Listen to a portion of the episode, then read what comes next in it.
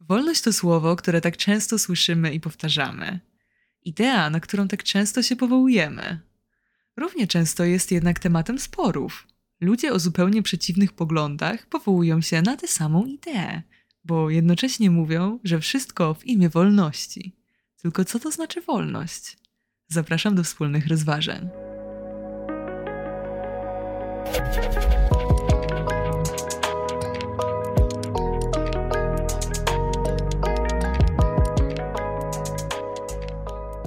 Na samym początku chciałabym podziękować wszystkim patronom i patronkom za wsparcie już w pierwszym miesiącu istnienia Patronite'a podcastu. A są to Ewa, Bartek, druga Ewa, Justyna, Andrzej, Pola, Adrian, Patryk, Mateusz, drugi Mateusz, Krzysztof, Marcin, Natalia, Michał, Magda, Piotr, Przemek, Anita, trzecia Ewa, Filip, drugi Piotr, Paweł, Agi, drugi Paweł, Waldemar, Dominik, Maria, Sebastian, drugi Michał oraz patronki i patroni anonimowi, a w tym patron mecenas. Bardzo Wam wszystkim dziękuję za wsparcie już na samym starcie. Ten rym był przypadkowy, jakby co. W każdym razie jesteście absolutnie przewspaniali i ogromnie Wam dziękuję. Tytuł tego odcinka jest nietypowy, więc zacznę może od wytłumaczenia o co chodzi. Tym odcinkiem otwieram nową serię w ramach podcastu, która pojawiać będzie się co dziesiąty odcinek. W serii Idee pod lupą będziemy rozważać pojęcia, które z pozoru wydają się nam oczywiste, bo no, używamy ich na co dzień, ale po głębszej analizie okazuje się, że są one filozoficznie niezwykle skomplikowane. Jedną z takich idei jest właśnie wolność. Zacznijmy od tego, że problematykę wolności można rozważać na dwóch poziomach. I są to tak różne problemy, że musimy tę różnicę zaznaczyć już na początku. Pierwszy poziom dotyczy moralności i szeroko pojętej polityki. A więc jak zapewnić ludziom wolność na świecie, jak nią rozporządzać itd. Tak Drugi poziom, na którym możemy rozważać wolność, jest ontologiczny, czyli dotyczący samej natury bytu. Tutaj będziemy zastanawiać się, co to w ogóle znaczy być wolnym, czym w ogóle jest ta ludzka możliwość dokonywania wolnych wyborów i czy właściwie w ogóle mamy taką możliwość. Tutaj pojawia się problem istnienia lub nieistnienia wolnej woli, który jest prawdopodobnie najtrudniejszym problemem filozoficznym związanym z człowiekiem. My zaczniemy od powierzchni, czyli od tego pierwszego poziomu. Najpierw ułożymy sobie wolne społeczeństwo, a potem pomyślimy, czy to w ogóle miało sens. Nie no, żartuję. Ale zaczniemy właśnie od wolności w sensie moralnym i politycznym. Tutaj przyda nam się bardzo filozoficzna definicja wolności. Wolność to możliwość działania wedle własnej natury. Natura jest tutaj rozumiana bardzo szeroko. Cokolwiek chcecie robić w życiu, wchodzi w skład tej natury. Na przykład to, że chcę zjeść teraz czekoladę, to jest część tej mojej natury. I jeżeli ktoś mi tej czekolady teraz zakaże, no to ograniczy moją wolność w ten sposób rozumianą. Ta definicja może z początku wydawać się udziwniona, ale w ciągu naszych rozważań stanie się jasne, dlaczego brzmi tak, a nie inaczej. E, poza tym, w przypadku takich pojęć, które używamy na co dzień, e, każda definicja takiego pojęcia wydaje nam się bardzo dziwna, ponieważ wydaje nam się, że stwierdza coś oczywistego. Ale te rzeczy naprawdę nie są oczywiste. A filozofowie bardzo lubią definiować różne pojęcia, ponieważ lubią, kiedy, przynajmniej część filozofów lubi, kiedy wszystko jest jasne i zrozumiałe, o czym jest mowa. A więc powtórzmy sobie te definicje. Wolność to możliwość działania zgodnie ze swoją naturą.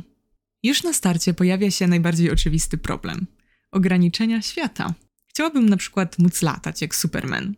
Gdybym uzyskała w tym momencie taką możliwość, e, bardzo Was przepraszam, ale bez wahania przerwałabym nagrywanie i poszła latać nad światem. Ale nie mogę latać jak Superman, chociaż bardzo bym chciała. Jest to po prostu niemożliwe. Prawa fizyki, które rządzą tym światem, no, uniemożliwiają mi to i nikt mi tego nie zmieni. Oczywiście można kombinować z technologią, ale to już nie jest samoistne latanie. Nasza wolność nigdy więc nie osiąga pełni i to jest wpisane w naturę tego świata. Nikogo nie można za to obwiniać, więc nie wchodzi to w skład rozważań moralnych. Trzeba po prostu zaakceptować to, że świat nigdy nie pozwoli nam na wszystko. I tyle. W tym sensie wolność, którą możemy w ogóle potencjalnie uzyskać, to tak naprawdę tylko jej niewielka część. Ale właśnie dlatego, że jest jej w świecie tak niewiele, tak ważnym jest, abyśmy robili z niej jak najlepszy użytek i bronili jej za każdym razem, kiedy ktoś chce nam ją odebrać. A kto może nam ją odebrać? Inni ludzie, również obdarzeni wolnością. To jest nasz główny problem. Na świecie żyjemy wspólnie z innymi ludźmi, którzy również mają prawo do wolności. I te nasze ludzkie wolności się ze sobą zderzają. Wyobraźmy sobie taką jakby siatkę. Taką wiecie, kratkę, gdzie pionowe i poziome linie tworzą pola kwadratów. Te pola to wolności poszczególnych ludzi i one wzajemnie się ograniczają. Cytując znane twierdzenie myśliciela Aleksji Tutokowile, wolność człowieka kończy się tam, gdzie zaczyna się wolność drugiego człowieka. W idealnej sytuacji te pola powinny być równe, bo kiedy zwiększymy jedno, to zmniejszymy drugie. Tak działa władza nad innymi. Właściciel ma większą wolność od niewolnika, ponieważ mu ją zabiera. Jeden korzysta, drugi traci na wolności. W społeczeństwie wyznającym równość wszystkich ludzi, a więc teoretycznie w takim jak nasze, musimy starać się utrzymać balans między tymi wszystkimi indywidualnymi wolnościami. To po prostu wynika logicznie z przyjętych w demokratycznym społeczeństwie przesłanek. Jeżeli jesteśmy równi, to wszyscy mamy takie samo prawo do wolności. I skoro każdy jednocześnie nie może jej mieć w całości, jedynym racjonalnym, optymalnym rozwiązaniem jest dzielić ją porówno. Brzmi to prosto, ale ustalenie tych granic jest szalenie skomplikowane. Bo prawda jest taka, że to niemy po uszy w zależnościach od siebie nawzajem i nie jest łatwym ustalenie, gdzie kończy się nasza odpowiedzialność za innych. Zaczniemy jednak od omówienia bardzo znanej zasady, która próbuje ten problem rozwiązać zasady niekrzywdzenia. Zasada niekrzywdzenia jest utożsamiana z filozofem Johnem Stuartem Millem, który był jej ogromnym adwokatem. To jest ten sam John Stuart Mill, o którym mówiłam wam w odcinku o utylitaryzmie. Cytuję. Jedynym celem usprawiedliwiającym ograniczenie przez ludzkość, indywidualnie lub zbiorowo, swobody działania jakiegokolwiek człowieka jest samoobrona.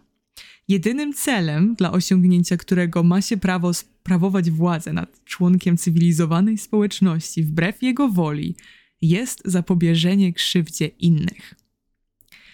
Generalnie chodzi o to, że tylko krzywdzenie innych jest wystarczającym powodem, aby władzą zakazać danego czynu. Można, a nawet powinno się władzą i siłą powstrzymać kogoś przed na przykład zabiciem drugiego człowieka, przed pobiciem, przed kradzieżą, przed zmuszaniem kogoś do czegoś wbrew jego woli i tym podobne. A więc tylko ochrona innych ludzi usprawiedliwia ograniczenie wolności jednostki. Cała reszta, wszystkie inne nasze czyny, które no, nie naruszają autonomii innych ludzi, e, nie mogą być wedle tej zasady ograniczane ani przez władzę, ani przez presję większości, no bo każdy ma prawo stanowić sam o sobie.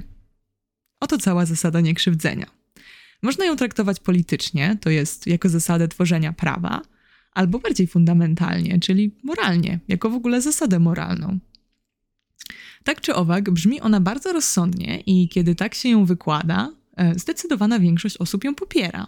Jednak w naszej kulturze jest cała masa rzeczy, które uznaje się za złe, a które zdają test zasady niekrzywdzenia.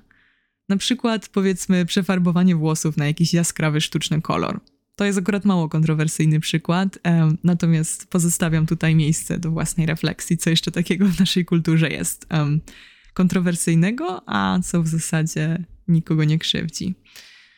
W każdym razie, e, od tego, że ktoś sobie zrobił coś z włosami, nikomu krzywda się nie stanie, prawda? Właściwie to nic w ogóle wartego uwagi się nie dzieje, że ktoś sobie przefarbował włosy, a jednak bardzo wiele ludzi się oburza. John Stuart Mill nazywa coś takiego tyranią opinii publicznej.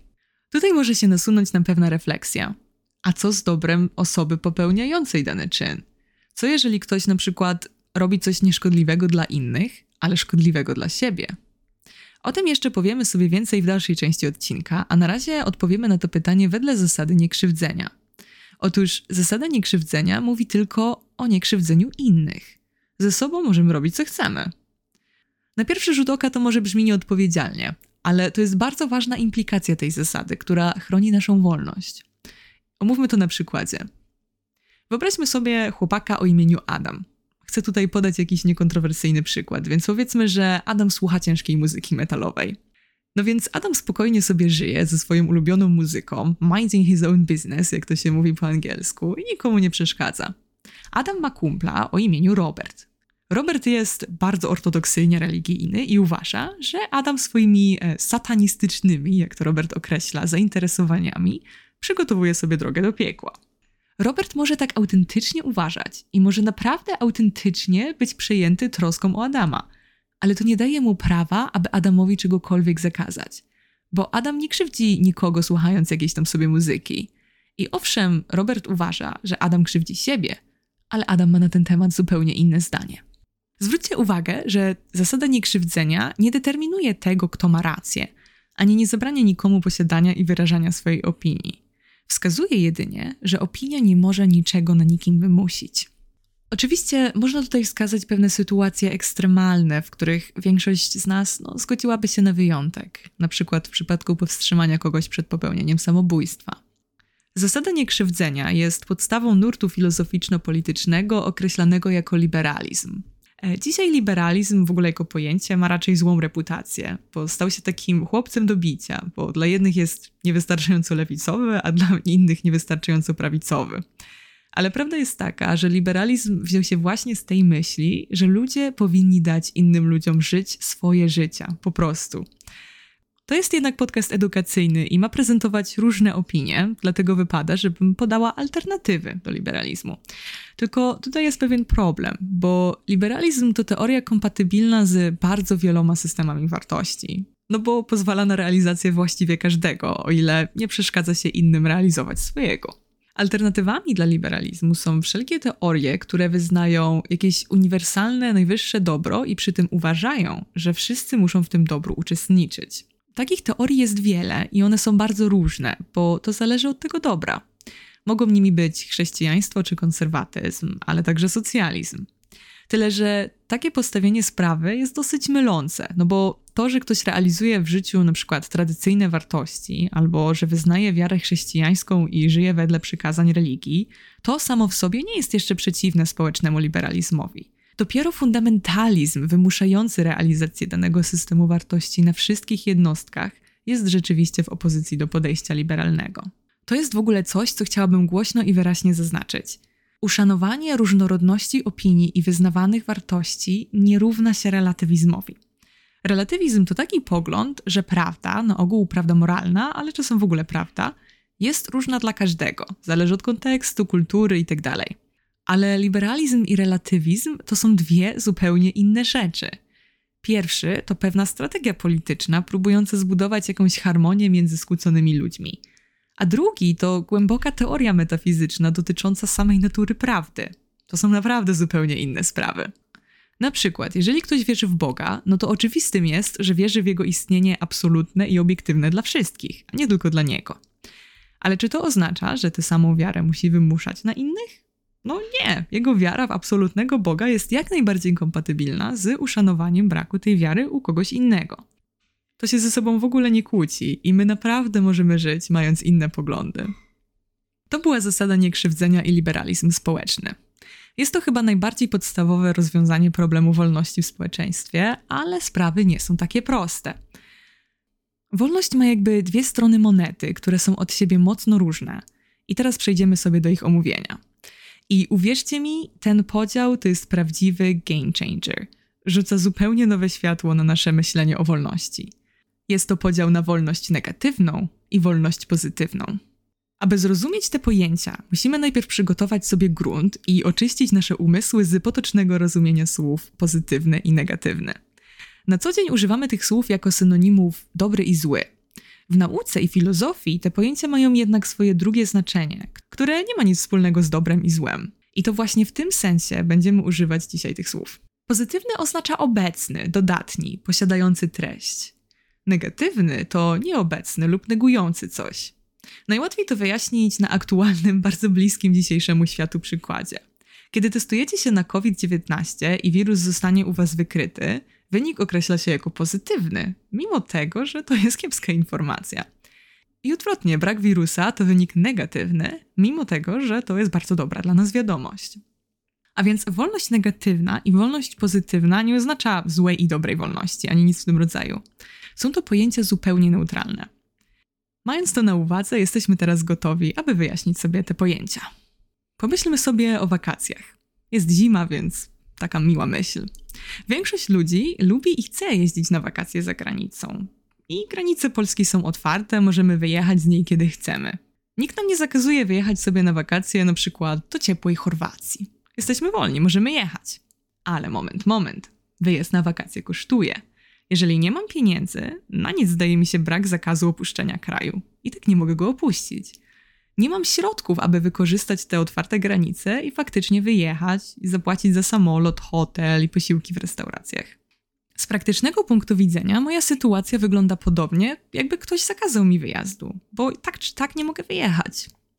Nie jestem więc wolna w tym sensie, że nie mogę spełnić swojej woli. Nie mogę działać zgodnie ze swoją naturą. Nikt mi tego nie zakazuje, ale nie mam rzeczywistej możliwości wyjazdu na wakacje. I ten brak zakazu podróży to jest nasza wolność negatywna. Negatywna, ponieważ nie ma żadnego zakazu. Nikt mi nie zabrania pojechać na wakacje. Ale jeżeli nie mam pieniędzy i nie stać mnie na podróż, to i tak na te wakacje nie pojadę, bo nie mam w tej kwestii wolności pozytywnej. Jeżeli miałabym pieniądze, e, byłabym wówczas wolna negatywnie oraz wolna pozytywnie. Te rodzaje wolności nazywa się także wolnością od i wolnością do.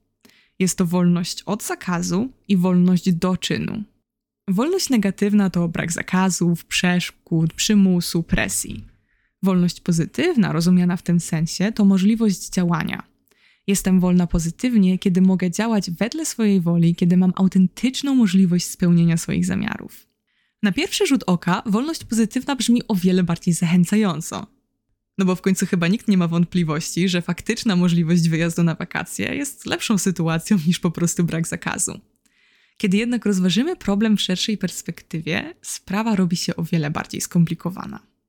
Aby lepiej zrozumieć relację między wolnością pozytywną i negatywną, trzeba zwrócić uwagę na kilka rzeczy i właśnie teraz je sobie omówimy.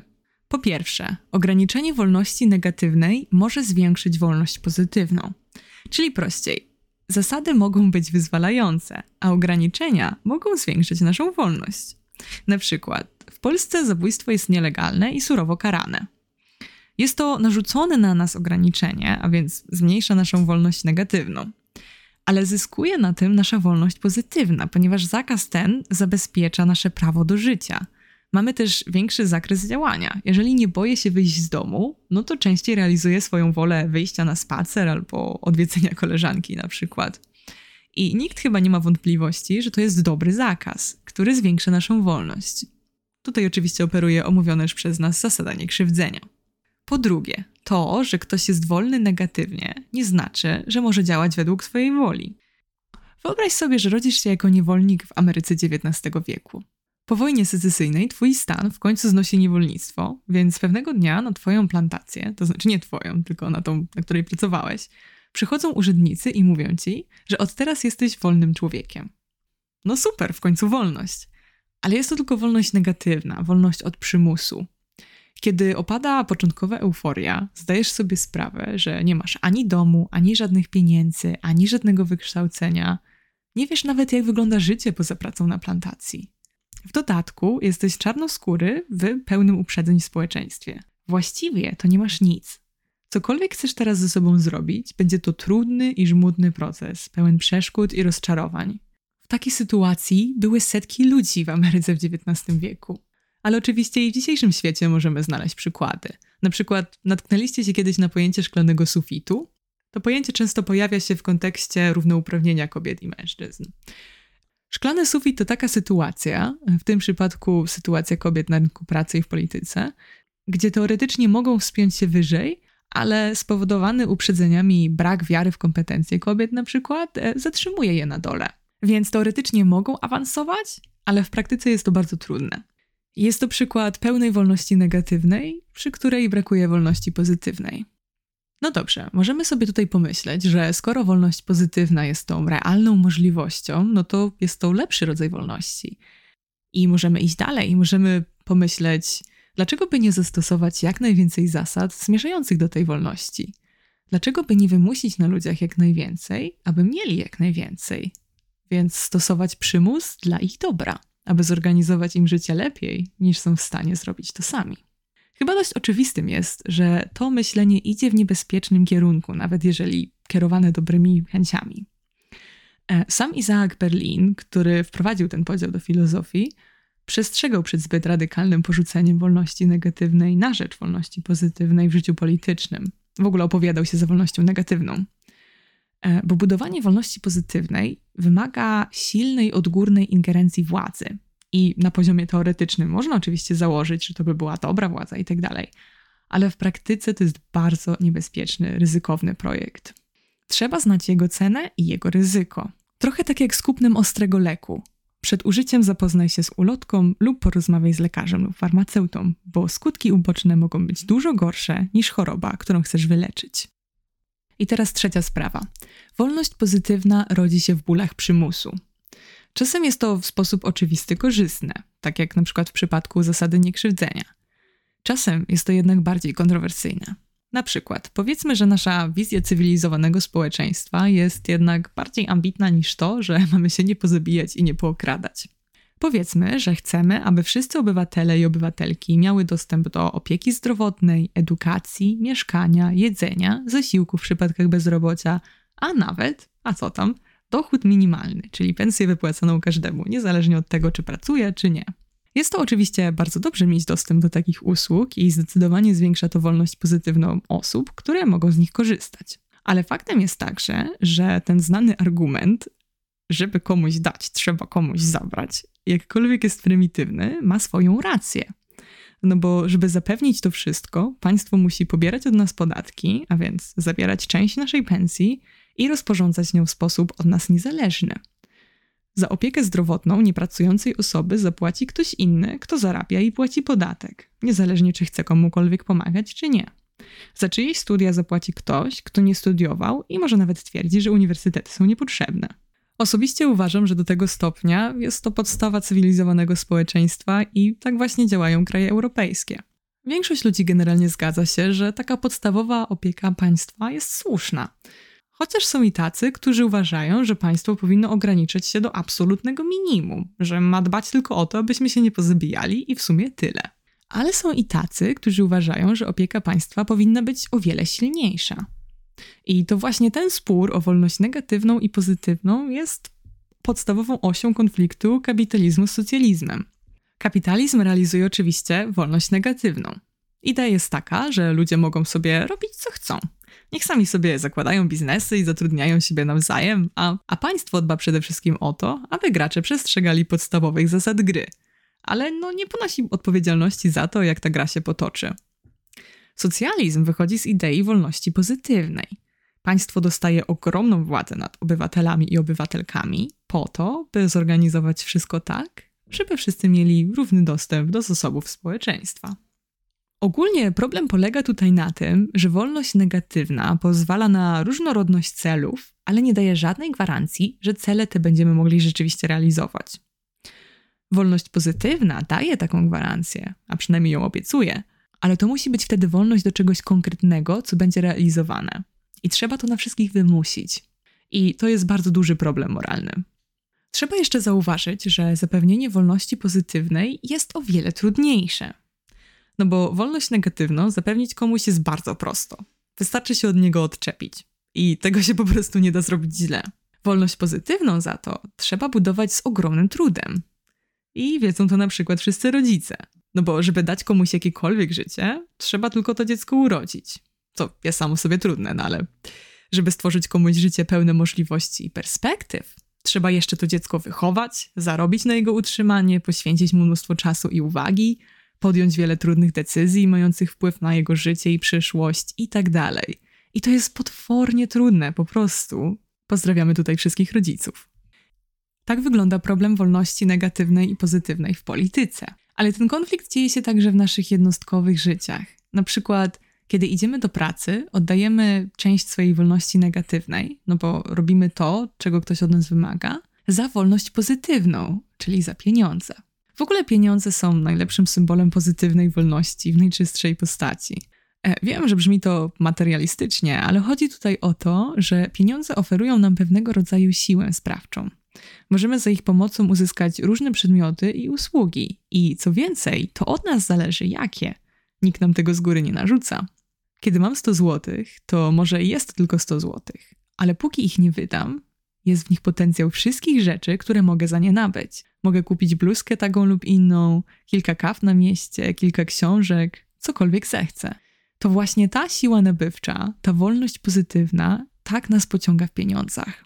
to, na ile one są tego warte i czy dają szczęście i tak dalej, tego nie będę komentować tutaj, ale z pewnością dają nam jakąś wolność. Chciałabym tutaj zwrócić Waszą uwagę na to, że jesteśmy w ciągłym handlu wolnością. W przypadku pracy oddajemy swoją wolność na kilka godzin dziennie po to, aby zwiększyć swoją wolność pozytywną za pomocą pieniędzy. Innym ogromnie częstym handlem jest wolność za bezpieczeństwo. Dotknęliśmy tego tematu w poprzednim odcinku, gdzie mówiliśmy o filozofii Erisia Froma. Fromm mówił, że człowiek jest rozdarty między dążeniem do wolności a poczuciem bezpieczeństwa. No bo wolność jest oczywiście bardzo pociągająca. W wolności realizujemy się jako ludzie, ale też wolność jest trudna, bo kiedy jesteśmy wolni, a w dodatku wolni razem z innymi wolnymi ludźmi, to niesie ze sobą ogromne ryzyko. Musimy sami decydować o sobie, a to oznacza, że możemy popełnić błędy. Wybory są trudne, a przy każdym wyborze czujemy presję swojej pełnej odpowiedzialności za nasze lepsze i gorsze decyzje. Musimy wybierać pod presją czasu, a czas nas nagli. Inni ludzie też mają wolność, co oznacza, że mogą nas skrzywdzić. Nasza wolność może nas przerazić i wtedy cofamy się do bezpieczeństwa. Na przykład oddajemy komuś dobrowolnie kontrolę nad nami partnerowi lub partnerce, rodzicom, władzy politycznej. Jest to nasza ucieczka od wolności. To jest taki radykalny opis, aby pokazać dychotomię między wolnością a bezpieczeństwem. Na ogół decydujemy się jednak na pewien balans. I państwo jest w ogóle najbardziej oczywistym przykładem takiej zbalansowanej umowy. Bo państwo odbiera obywatelom i obywatelkom część wolności, aby w zamian zapewnić im bezpieczeństwo. Jak już wspominałam, stopień tej ingerencji jest źródłem wielu kontrowersji. Niemniej w praktycznie każdej teorii politycznej jest jakaś, choćby minimalna ingerencja państwa, jako stróża bezpieczeństwa.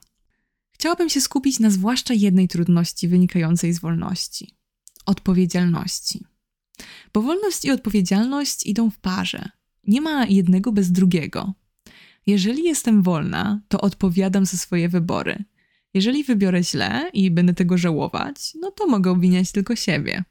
I ludzie nie znoszą tej odpowiedzialności i wprost uwielbiają obwiniać innych. I objawia się to na wiele różnych sposobów.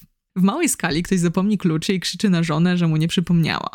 W dużej skali społeczeństwo znajduje sobie jakąś grupę, którą można za wszystko winić, i dzięki temu może sobie wmawiać, że wszystko byłoby dobrze, gdyby nie ci okropni inni. Generalnie łatwiej jest nienawidzić niż przyznać się do błędu. A więc odpowiedzialność jest trudna. Znany myśliciel filozofii egzystencjalizmu, Jean-Paul Sartre, powiedział, że jesteśmy skazani na wolność. Bo wolność jest nieodłączną cechą życia człowieka, jest wpisana w naturę naszego istnienia. Jesteśmy wolni, ale do samej wolności jesteśmy zmuszeni. Żyjąc jesteśmy wolni i przed wolnością nie ma ucieczki. Mówiliśmy wcześniej o uciekaniu od wolności, ale z egzystencjalistycznego punktu widzenia jest to daremne. Nawet uciekając od wolności, wybieramy tę ucieczkę. Wciąż jesteśmy odpowiedzialni za swój wybór. Dlatego właśnie jesteśmy skazani na wolność. Możemy i musimy podejmować decyzje, choćby nawet w najbardziej beznadziejnej sytuacji zniewolenia przez innych ludzi. Czy to nam się podoba, czy nie, ciąży na nas wyrok wolności. I jest ona czymś pięknym, daje nam niezwykłe możliwości, ale płacimy za nią ogromną cenę, i tą ceną jest odpowiedzialność. Jesteśmy sami, nikt nas nie usprawiedliwi, mówi Sartre. Inny egzystencjalista, Karl Jaspers, napisał: Jeśli nie wiem, czego chcę, to staję się bezradny w obliczu nieskończonych możliwości, czuję się niczym i zamiast lęku wolności odczuwam lęk przed wolnością. W ogóle filozofia egzystencjalizmu jest chyba najbardziej związaną z wolnością filozofią. Egzystencjalizm to nurt filozoficzny prężnie rozwijający się w XX wieku, który w centrum swoich rozważań stawiał sytuację człowieka w świecie. A że doszedł do wniosku, że wolność jest główną cechą egzystencji człowieka, to przeanalizował ideę wolności wzwyż i wszerz. Punktem wyjścia dla egzystencjalizmu jest stwierdzenie, że egzystencja poprzedza esencję, czyli istnienie poprzedza naturę. Oznacza to, że człowiek najpierw istnieje i potem wybiera, czym się staje. Nikt tego za niego nie określa. Nie ma jakby, nie ma jakiejś uniwersalnej natury ludzkiej, która by jakby już nam kazała, co mamy robić. My sami tworzymy tę naturę. Kiedy decydujemy się wyprodukować na przykład długopisy, zanim te długopisy w ogóle powstaną, ich wygląd, funkcja i przeznaczenie są już z góry ustalone. A w przypadku człowieka jest właśnie przeciwnie. Nie ma takiego planu. Nikt nie decyduje, ani Bóg, ani natura, ani jakieś mechanistyczne przyczyny. Nikt i nic nie decyduje, czym człowiek ma być. I tym sposobem bardzo płynnie przeszliśmy do tego ontologicznego poziomu rozważań nad wolnością, i na tej samej fali przepłyniemy teraz do problemu wolnej woli. Otóż egzystencjaliści powtarzali w kółko, że człowiek jest całkowicie wolny, i mieli na myśli właśnie taką wolność ontologiczną. Bycie człowiekiem to bycie wolnym. Niestety z egzystencjalistami jest taki problem, że choć wytworzyli piękną literaturę filozoficzną, naprawdę literacko zachwycającą, o wiele bardziej kontrowersyjnym wśród filozofów i filozofek jest to, czy to, co napisali, ma w ogóle sens. E, I na ogół nie przedstawiali oni wyraźnej argumentacji, którą można byłoby jakoś tak, wiecie, racjonalnie weryfikować. Mm. A w problemie wolnej woli, czyli takiej wolności, w której to my, jako istoty ludzkie, jesteśmy zupełnie wolni w wyborze, tkwi pewien spory problem logiczny. Zilustrujmy to przykładem. Powiedzmy, że stoję przed budką z lodami na plaży. Budka oferuje kilkanaście smaków, spośród których mogę wybrać. Powiedzmy, że wybieram smak czekoladowy. Dlaczego ten? Może wybrała moja wolna wola. Ale wtedy, czy wybór ten był przypadkowy? Jeżeli był przypadkowy, no to czy taką chaotyczną przypadkowość można nazwać wolnością? A jeżeli nie przypadkowy, to musiały być jakieś kryteria wyboru, jakieś powody, dla których padł taki wybór, a nie inny. Może wybrałam czekoladę, bo byłam tego dnia smutna, a wiem, że czekolada poprawia humor. A byłam smutna, bo ktoś powiedział mi coś przykrego. A powiedział mi coś przykrego, bo był zły. A był zły, bo stracił pracę. A stracił pracę, bo jego szef jest głupi i złośliwy. A jest taki, bo rodzice byli dla niego zbyt surowi w dzieciństwie. I tak dalej, i tak dalej. Oczywiście to jest bardzo uproszczone. No ale i okazuje się, że mój wybór lodów można uzasadnić łańcuchem przyczyn i skutków sięgającym wielkiego wybuchu. Polski filozof Leszek Kołakowski tak opisuje determinizm. Wolno sobie wyobrazić, że gdy nasze zdolności przewidywania udoskonalą się należycie, będziemy mogli kiedyś, przy założeniu ścisłego determinizmu, przeczytać na przykład taką wiadomość w gazecie. Wczoraj urodził się w Piotrkowie Janek Kowalski, który zostanie z czasem wybitnym kompozytorem. Dla uczczenia tego zdarzenia Orkiestra Filharmonii Warszawskiej odegra jutro trzecią symfonię, którą skomponuje on w wieku 37 lat. Tutaj pojawia się koncepcja, że jeżeli wszystko jest rzeczywiście ściśle zdeterminowane i ustalone związkiem przyczynowo-skutkowym, no to znając cały stan całego wszechświata w danym momencie, moglibyśmy przewidzieć wszystko, co się da, już dalej zdarzy w przyszłości. I takie stanowisko, mówiące, że wszystko w świecie jest z góry zdeterminowane, łącznie z naszymi decyzjami, e, bo wszystkie zdarzenia są połączone właśnie związkiem przyczynowo-skutkowym, to stanowisko nazywa się determinizmem. W tym ujęciu wolna wola jest tylko iluzją, a tak naprawdę jesteśmy raczej widzem w kinie niż graczem w grze. Stanowisko przeciwne, uznające przypadkowość lub oraz wolną wolę człowieka, nazywa się indeterminizmem. No i tutaj jest problem.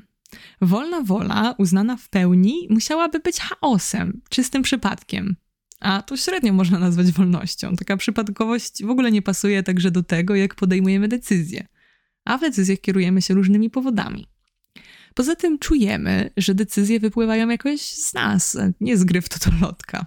Determinizm z drugiej strony jest niezwykle logiczny, ale też nie pasuje do tego, jak odczuwamy naszą wolność. No bo chyba nikt z nas nie czuje się jak płatek miotany na wietrze, gdzie go świat poniesie. Nawet w największej obojętności czujemy jakąś sprawczość. Jest to spory problem. Na całe szczęście jest też trzecia droga, o której mówi się mniej, mm, a która moim zdaniem jest najlepszym rozwiązaniem, o ile w ogóle jakieś istnieje. Stanowisko to nazywa się czasem autodeterminizmem i mówi, że człowiek ani nie jest stricte wolną wolą, ani nie jest też tylko efektem działania zewnętrznych przyczyn. Człowiek jakby sam jest swoją przyczyną. To jest pewnego rodzaju determinizm, moim zdaniem, ale taki, który oddaje człowiekowi sprawczość, bo człowiek sam jest jedną z tych przyczyn działających w świecie. I dlatego właśnie odbieramy swoje istnienie jako wolność, bo tworzymy świat, jesteśmy jedną z przyczyn, które na niego wpływają. Niektórzy wciąż nazywają to wolnością, ja bym to raczej nazwała samostanowieniem. Człowiek sam jest swoim źródłem, swoją przyczyną, swoją naturą. I myślę, że to piękne, ale nie uważam, żeby można było to nazwać wolną wolą czy wolnością. Oczywiście nie trzeba się ze mną zgadzać. Naprawdę zachęcam Was do rozważań na temat wolnej woli i wolności, bo to niezwykle ciekawe, bardzo budujące i bardzo fundamentalne dla naszego ludzkiego istnienia. Przyswoiliśmy dzisiaj bardzo dużo przemyśleń, a można by było jeszcze mówić długimi godzinami. Widzimy teraz, że wolność to szalenie skomplikowana idea. Dlatego, kiedy słyszę, że ktoś w polityce powołuje się na wolność, myślę sobie: okej, okay, ale czyją wolność? Jaką wolność? Wolność od czego? Wolność do czego? Jak egzekwowaną wolność? Wolność jakim kosztem? Dopóki ktoś tego nie sprecyzuje, albo jeżeli nie jest to oczywiste w kontekście, wolność to tylko puste słowo. A puste słowa są niebezpieczne, bo można nimi usprawiedliwiać, co się chce, nawet przeciwieństwo wolności. Dlatego tak ważnym jest, abyśmy rozumieli walory pojęć, jakimi się posługujemy. I dzisiaj rozumiemy jedno z nich już trochę bardziej. O wolności opowiadała Wam Karolina Polasik, a to jest podcast Filozofia po prostu, w którym omawiamy znane i ciekawe idee filozoficzne. Teraz czas na ogłoszenia, a ogłoszenia są dzisiaj bardzo ciekawe, dlatego zachęcam, żeby ich wysłuchać. A po ogłoszeniach będzie pierwsza w tym podcaście przerwa na kawę. Nazwałam tak kącik pytań od patronów i patronek, na które odpowiem właśnie w odcinkach. A moi niesamowici patroni i patronki zadali bardzo ciekawe pytania, dlatego na tę część również zapraszam. W skrócie, zajęcia się skończyły i można się rozejść, a zainteresowani zostają w sali. Po pierwsze, chciałabym zaprosić Was na pierwsze forum filozofek, które odbędzie się 5 marca w Warszawie. Jest to wydarzenie promujące działalność popularyzatorską i myślicielską filozofek, które współorganizujemy z Horyzontalnym Klubem Dyskusyjnym i prowadzę tam jedną prelekcję. Będę prowadzić tam jedną prelekcję, której tematem będzie społeczeństwo konsumpcyjne i reklama. E, także serdecznie zapraszam. Warszawa, 5 marca, szczegóły wydarzenia w opisie odcinka. Drugie ogłoszenie jest równie ciekawe. Rozmawialiśmy dzisiaj o wolności, a dla wielu z nas regionem naszego kraju kojarzonym z wolnością są Bieszczady. Nie tylko ze względu na piękną, dziką naturę, ale także na swoją historię. I właśnie tam, 28 maja, poprowadzę otwarty wykład w ośrodku Perełka w miejscowości Cisna. Ośrodek ten prowadzi jeden z zaangażowanych słuchaczy podcastu Filozofia po prostu.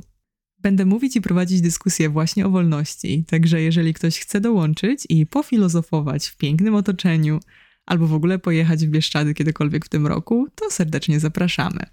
Na hasło Filozofia ośrodek zapewnia 10% zniżkę na rezerwację na dowolny termin w tym roku. To nie jest płatna reklama, nikt was do niczego nie namawia, a o zniżkę dla was sama poprosiłam. Więc po prostu, jeżeli planujecie wakacje w górach, jest to opcja do rozważenia. Cisna to miejsce, gdzie współistniały od setek lat kultury polska, rusińska, żydowska, romska, niemiecka. I dla tamtejszych mieszkańców korelacje tolerancji, bezpieczeństwa i wolności były codziennością. Z tej perspektywy jest to idealne miejsce na wspólne rozważania o wolności. Ja osobiście nie mogę się doczekać. Szczegóły znajdziecie oczywiście w opisie odcinka. A teraz przerwa na kawę i odpowiedzi na pytania od patronów i patronek.